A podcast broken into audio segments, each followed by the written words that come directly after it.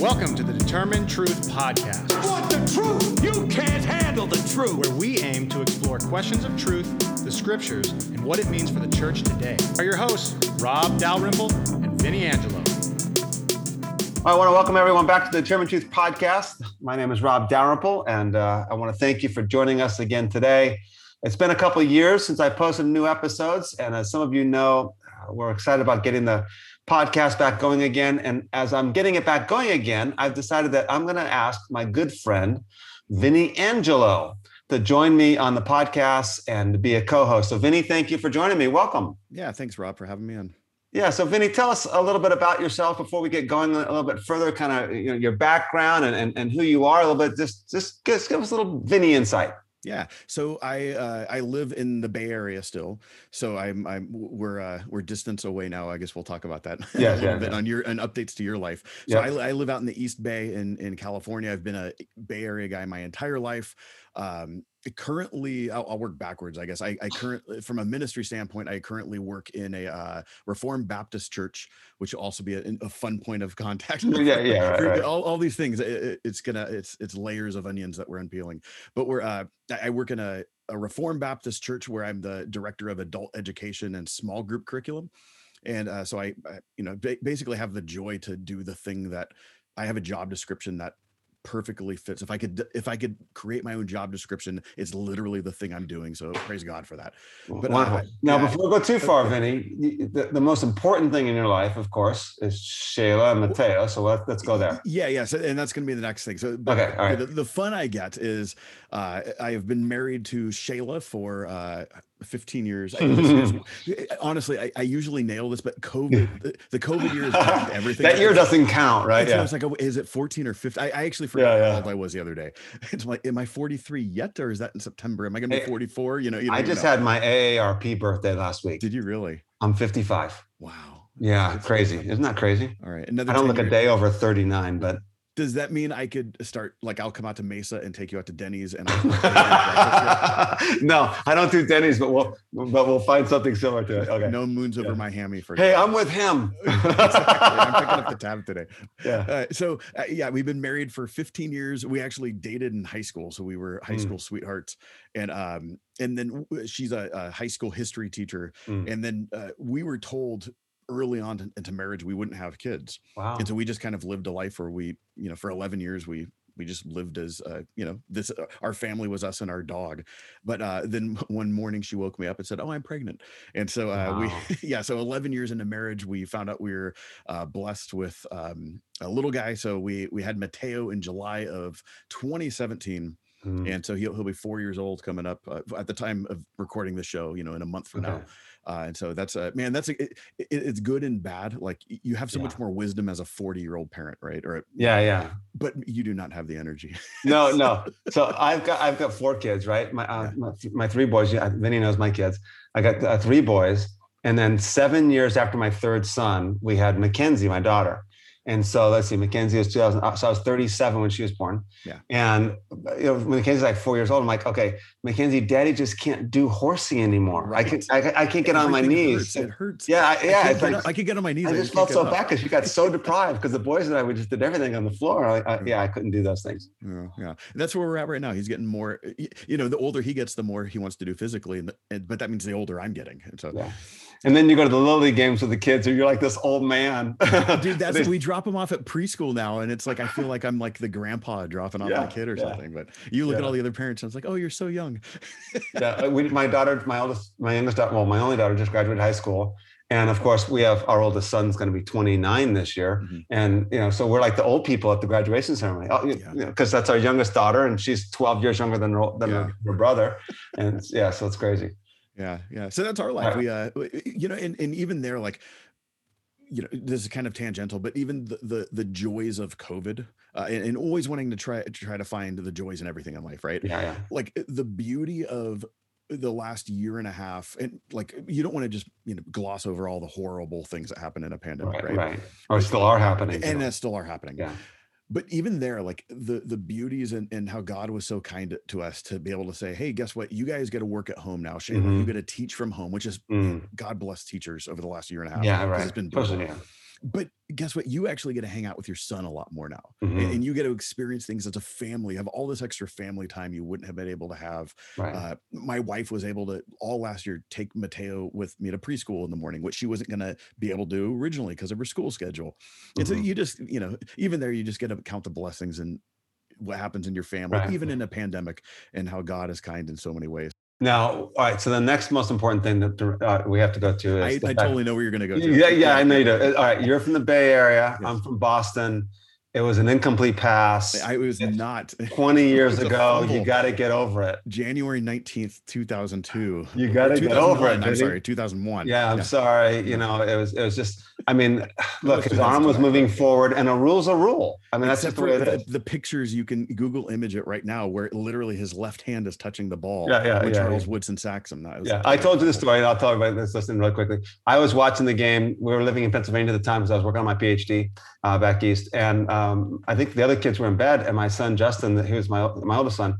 Uh, um, um, I turned the TV off. I'm like, okay, I'm done because uh, 2001. All right, Patriots had not won the game yet. I won, never won a Super Bowl. Red Sox haven't won in 80 whatever years. Uh, this is just the way it is for Patriot fans uh, and New England fans. I'm like, okay, it's over. And my, and my son's all, Dad, they're they're they're reviewing it. I'm like, dude, it was a fumble. I said, his. I, said his arm was clearly going. He, he was clearly not trying to throw the ball, and so I'm with you, uh, right? But a rule's a rule, right? Oh, yeah, And so yeah. I turned you the TV legalist. off. I turned it off, and I'm like, okay, I'll turn it back on. And I turned it back on. It's like, uh, and, and I told my son, I said, I said, look, even if they say it's incomplete or whatever, he's still going to have to kick a stinking field goal in the snow. Mhm. He's never going to make it, Mm. and even then, that's going to only take the game to overtime. We're still we're still going to lose this game, right? That's just the way we think. Um, and I turned it back on. It's like, uh, it was an incomplete pass. His arm was it's the tuck rule. I'm like, what the heck rule is that? I'm like, whatever. And then Vinatieri makes this. Mir- you got to admit that might have been one of the greatest That kicks, in history- yeah, in the history of football, Yeah. right? Uh, if not the one that he beat the Rams in the Super Bowl on a few that weeks, was, that few was weeks actually- later. Yeah, That was indoors, though. Let's be and uh, so I'm like, all right, yeah, yeah, but you and I've got several other Raider fans, and I'm like, look, it was an incomplete pass. A rule's a rule, you know.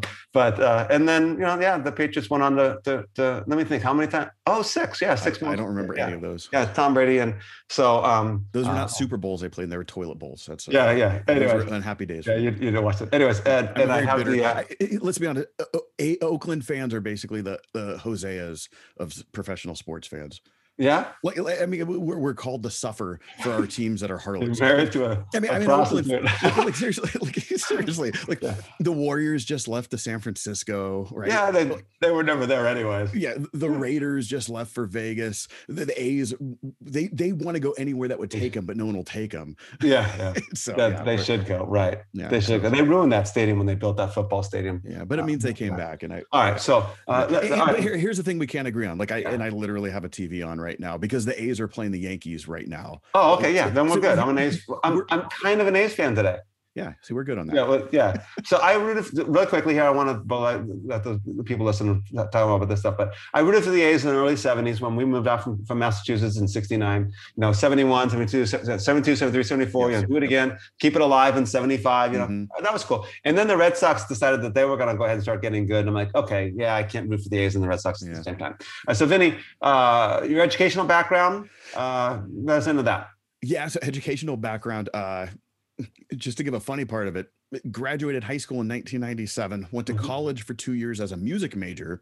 Okay. and I realized why would I complete my music degree when I'm I'm working as a musician more than my friends who have music degrees. So Right, yep. I left, I did music for a number of years, went back as a 28, 29 year old to complete my undergrad in psychology, was going to become a psychologist, but I was going to a Christian, you know, Bible college, and I loved taking the theology classes. Mhm. And so my theology prof, who I was really good friends with, he he just kind of said towards the end of my senior year, "Why are why aren't you studying theology? Why aren't you going Yeah, to seminary?" yeah. And I'm like, I know, right? and, Yeah. and so uh, it, it- really made his wife upset because she was actually my main psychology prof. So Oh, that was that's funny. It was kind of funny. But um, Honey, up- guess who I got to go to the Bible department? Exactly, department. exactly. So I, I ended up uh, applying to uh, Fuller, uh, Bay Area. So Mhm. I, I was I, I attended attended, uh, you know, the Bay Area uh, campus, which I don't believe is anymore. I think they're wrapping up Oh, students they? that degree program. Yeah, You had a phenomenal Greek professor, I think, there. he was you? very difficult. so I, I was fortunate, actually enough. uh, Like I was already on staff at a church in the Bay Area, which Mhm. you were on staff at, and Yep. and and so you got asked to teach Greek. Uh, or I don't know how that yeah. came. I don't know if they asked you or you applied for it.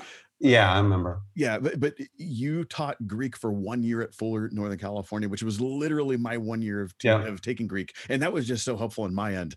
Uh, yeah, it was great. Yeah, yeah. So was great. I think Steve Sanderson was in was in that class Yep. as well. So yeah, uh, yeah. it Another guy we were on staff with. Yeah, Yeah, it was a good it was a good time. Yep. yeah. So that was a blast. So yeah, did Fuller did uh and uh, my master's there, and then I've just been uh, you know serving in local churches, uh, mainly a, a local church since then. I was a part of a member of a local church, and then I was fortunate to go on staff and and work there. So yeah, Right. And now we met uh, a number of years before that. yes. Yeah, Uh, through that church. But when I was just a, you were on staff at that previous church, Yes, that's right.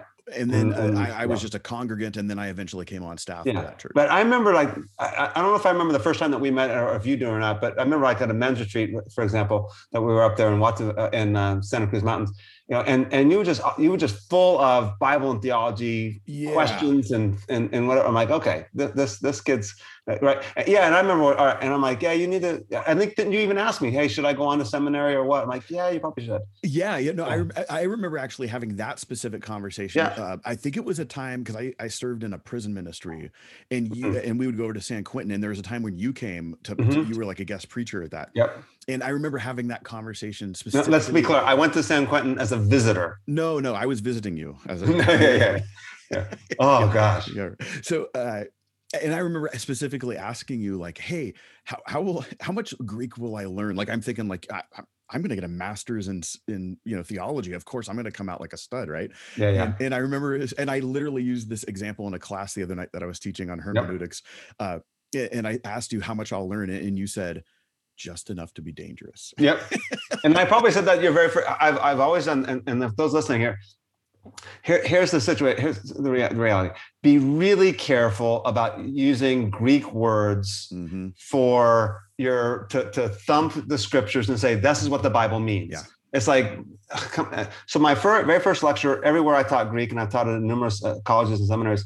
Uh, whatever, my first lecture always is: look, by the time you're done with this year, you're going to know enough Greek to be dangerous, uh, but not enough Greek to be useful. Yeah. Um, and the problem becomes when a pastor gets up in a pulpit and goes, "I've got a seminary degree, I know Greek, therefore this is what the Bible says." Um, if they have to pull out that card, they're probably wrong. Mhm. Because if the text doesn't already lead you down that path, and the Greek's just supportive of what you're saying, um, or even an English translation supportive of what you're saying, um, then you, you're probably misusing it. Now, sometimes there's like, okay, hey, notice that this translation says this. Um, well, they're saying this when the other translations say that because this is what's really going on behind the text. All right, there you go. That's fine. That's a good use of it. But most of the time that they don't. It's like the, the meaning of the Greek word. Like the meaning of the Greek word is pretty easy. That's why we have English translations.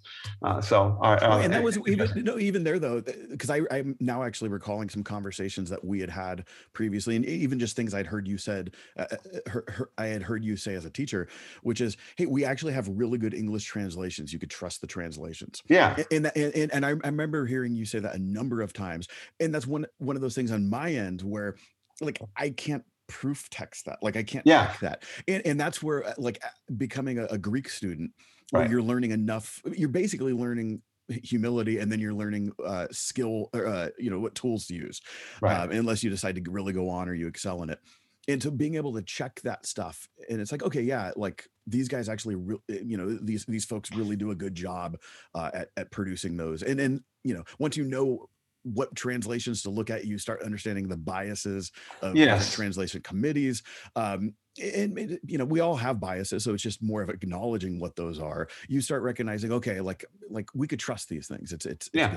And- And one of the things that, that uh, for those who are listening, that I hope that we're going to begin to do in some of these podcasts now is we're going to start talking about what is the church, what does it mean, um, and and thinking through all those things uh, there. And well, but we're going to bring in some guests uh, to interview, et cetera. And, and one of them might even be a someone in the publishing industry uh, to talk about, okay, hey, what's going on behind the scenes? Because this guy writes a book and this guy writes a book, whatever, you know.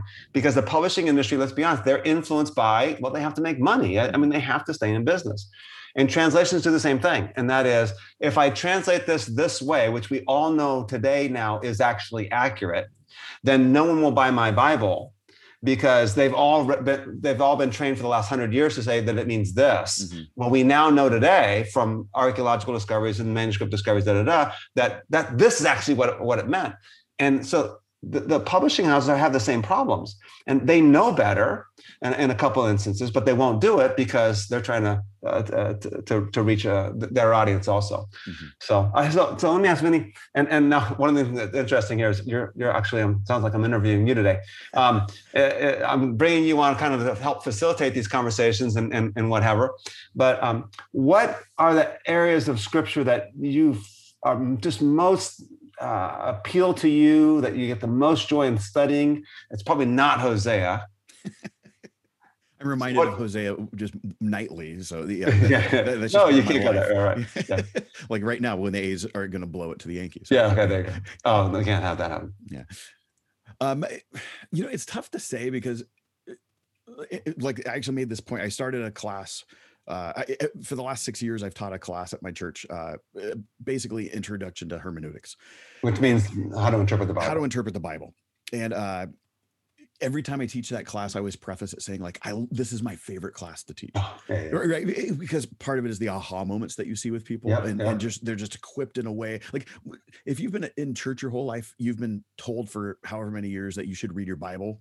Like, so you're told to read your Bible, but you're never taught how to read your Bible. Right and so, and so you just get well-meaning people who are burnt out or they're confused or whatever. So anyway, I get in this moment where I'm, I, I could honestly say this is my favorite thing to teach. I get so excited about teaching this, but then my the people who are in that class we're also in the last class I taught over the spring, which was a systematic theology class on the Trinity.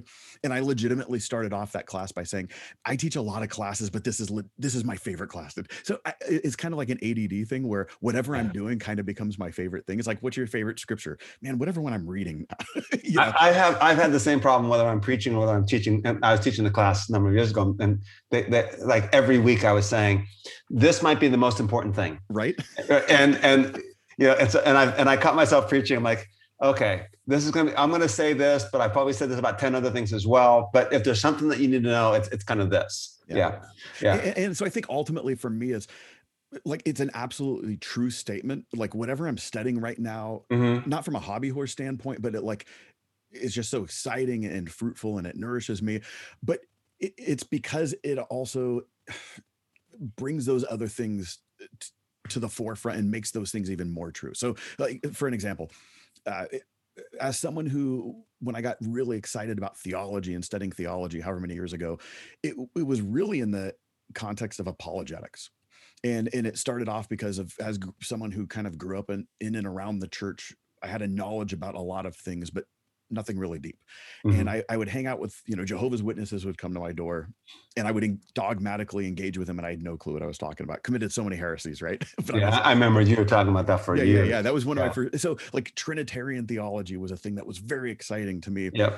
And other aspects of theology just did not appeal to me. And right now I know we're specifically talking about theology, right? But I think that's especially in the evangelical church, things are so much things are so focused on doctrines like that's just where you those are the worlds you live in we actually don't know how to read the bible we know how to we mm-hmm. we know systematic theology we skip a couple boxes mm-hmm. to get to the systematic theology box but uh you, you know the other aspects of a, a, systematic theology book did not seem important mm-hmm. and so even like the thing that was the least interesting to me was something like ecclesiology the study of the church which means the study of the church okay yeah, yeah. and and like I just spent years like ignoring that. I did not see how it was relevant. It was boring. There was no application. How am I going to have a conversation with the Jehovah's Witness about that one? Well, as I start studying, and especially in the last few years, being in a position that I am now at my church, where I'm overseeing curriculum and and even things like you know how we do it, re- revamping our membership process, and you know having an active role in those sorts of things. Spending the last like three or four years studying a lot of ecclesiology because I had to, mm-hmm. you start seeing the beauty of this thing. Mm-hmm. And and and it's not just beautiful in and of itself. It's like, wow, this has like great implications for how now I understand things like the doctrine of the Trinity. right and how i apply the doctrine of the trinity it, it- you know from a prayer standpoint from how i actually have a deeper understanding of what we look at things like the sacraments and those are Mm-hmm. or in what does it look like uh, you know just to remove the english word church and really understand the concept of a gathering or an assembly of people and what that means with a, a strong uh, understanding of who the spirit is and, and taking seriously the concept that we are temples and how Yeah. the spirit of god is collectively indwelling you all right and saying that specifically to not read you know a first corinthians 3 as a you meaning singular right it's Yeah, it's you all it's the plural in the in the in the Mhm. greek and uh not that i want to drop the greek it's just that's when it's, that- that's when it's absolutely necessary Yeah, that's because the word "you" in English is always singular or plural. You never know, but the Greek actually has two different words, exactly or not So- two different words, two different forms. Yeah. So so Yeah. that's where like though that's where man like I love Trinitarian theology and I get so excited teaching it. But then I absolutely love ecclesiology because it brings all those other things to life when you're studying the other ologies, right? Yes, And yes. But ultimately that stuff needs to be the application of being a good another five dollar word that I'm sure we'll spend a lot of time talking about exegete interpreter Mm. just reader of the scriptures and finding out what does the text mean itself Right. and, and really just spending time in the text and man when when matthew was writing his gospel and he spent three chapters in the sermon on the mount you know you know putting together jesus's words from there what did matthew intend us to mean by that Mhm. and not reading something and then jumping somewhere else and just Right, trying right. to harmonize it or or make it fit with something else Right. like what did he actually mean and really diving there and i think honestly that was probably the biggest love that i developed going through my seminary process where Mhm. we spent a lot more time in biblical studies and you know maybe less time in the theology of it uh, and, and and and that's just the way fuller ran things where you just spent less you know you spent more time in the text and i Yeah. have friends who went to other schools who very much strong in the in the systematics and the theology side of things and they they you know were you know they gained a lot of insights that i didn't get but i see a lot of times that those guys are also uh, maybe deficient in just exegeting a text and just Yeah, yeah. really uh, sitting in the in the in the text itself Yeah, now let me let me clarify a few things for those who are listening. Um, systematic. So one of the things I say is is, and one of the reasons why I asked you to be the, the co-host uh, with me is because I know you have more of the systematic theology kind of mindset, Mhm. uh, that, and and I abhor systematic theology. Right? I, I just I, I I understand, but you know, so my degrees are in biblical interpretation and biblical studies, and and we always kind of have this. It's not really, uh, real, but this the, uh, it's make, made up this friction between biblical studies and, and systematic theology. And the idea is that systematic theology basically says we're going to discuss uh, today uh, the nature of God uh, or the nature of the Son of God or the, the and we're going to go from Genesis through the book of Revelation. We're going to pick all these verses out that support the fact that God is all knowing. And so, see, we know God's all knowing because it says this, it says this, says this, and uh, and and you take it from ten different passages. Mm. Biblical study says I'm looking at this particular text, and I just want to know what this text says.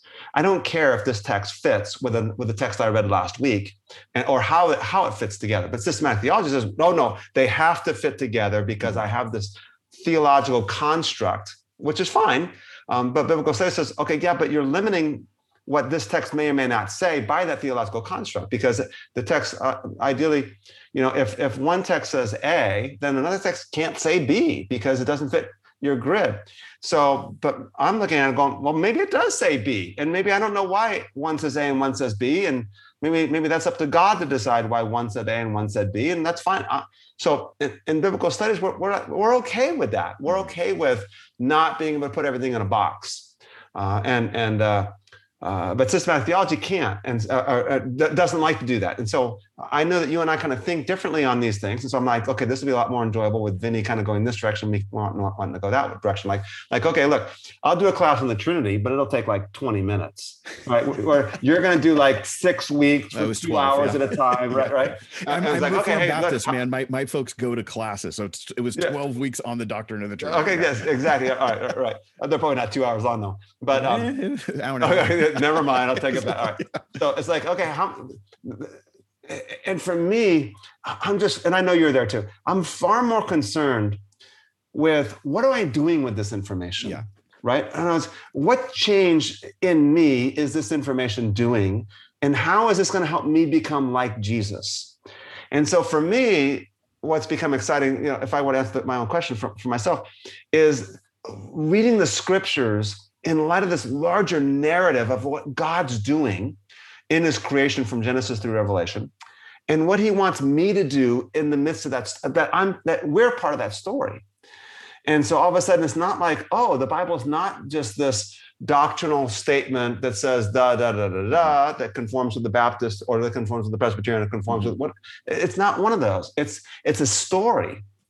Um, and so I was thinking about this just the other day. I don't know why, but I was I was on this topic. I was thinking, you know, people like to have um, a theology of the, of, of the demonic realm. I know I was, I was reading the, the, the I, was, I was meditating on the parable of uh, the demoniac in Mark 5. Mm. And so I was saying, all right, the reality is we don't have any part of the Bible from Genesis to Revelation where an author sits down and says, here's what you need to know about the, de- the demonic realm. Now, C.S. Lewis wrote a book on it, mm. right? Um, but the Bible doesn't have it, have it. So when we talk about the demonic realm, what we have to do is we have to pick from this verse and from that verse. But the authors weren't trying to give you a theology that, you know, uh, uh, th- this man had 2,000 demons in him and they, uh, and they asked to go into the swine. Uh, how does that, we don't know all that stuff. Uh, and, and that's not the point. And so and I'm okay with that. Uh, but I want to know kind of what's the purpose of this text and how does it fit in this larger narrative? Uh, and that for me, you know, so you know, I have a, an apologetics background as well. Mm-hmm. Um, that's been the more exciting part for me. Um, is okay. Hey, look, look at this beautiful narrative and how they wove these complex narratives narratives together. So we're going to be in, investigating a lot of these kind of issues as, as we move forward.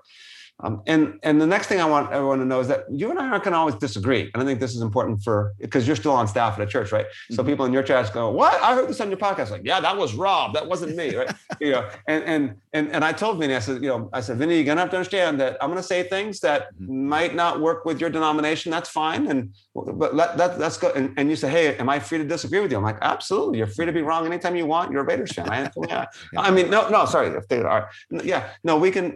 Let's. We just want to process this. And and in fact, when we disagree, I hope that we can we can disagree like godly Christians are supposed to disagree, respecting one another and not ridiculing the other side or, or making fun of Baptists or Presbyterians or Methodists or anybody else, Catholics or anybody else either.